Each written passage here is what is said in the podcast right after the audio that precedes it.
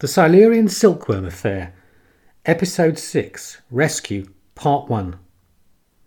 As I groaned, I looked around me. I could hear lots of whooshing noises and a combination of distinctly Silurian grunts and squeals. Well done, Justava, I heard Cat cry. Well done! Despite my grogginess, I managed to raise my head sufficiently and twist my neck around to see Justava, blue hair flailing. I could see two motionless Silurian bodies on the ground, and two more were firmly gripped in thick strands of her hair as she flung them up, over, and around her.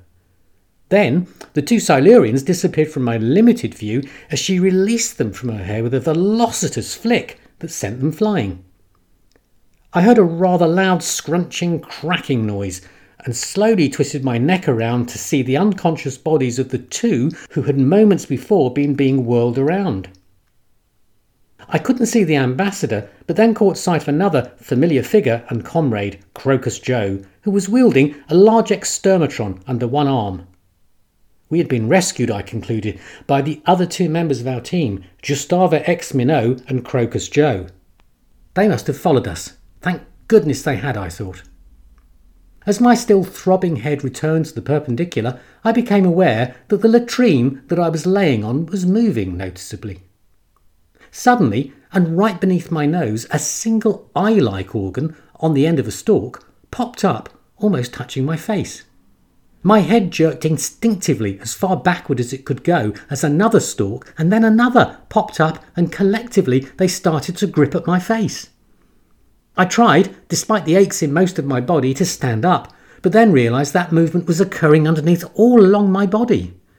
I felt myself rise up a little in the air, and then a little more, before I realised that the number of eye stalk things had multiplied manifold, and I was now almost encased in them. The next thing I knew, I'd taken off. Not in a vertical direction, but a horizontal one. I shot off at an alarming speed in the direction of a tree before veering off sharply to avoid hitting the tree. As my body veered, more of what was moving me emerged from the ground. It became clear to me that I was astride a very, very large worm. As the worm rose further out of the ground, so I clung desperately to its round body with both my arms and legs.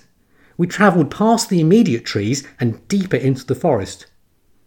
I held on tightly for what seemed like forever, but was in actuality probably no more than a couple of minutes. Then, without warning, the head of the worm, which was actually only about a metre in front of me, rose up and dove at the ground. Its head disappeared into what turned out to be quite soft earth, followed by the rest of its body and me.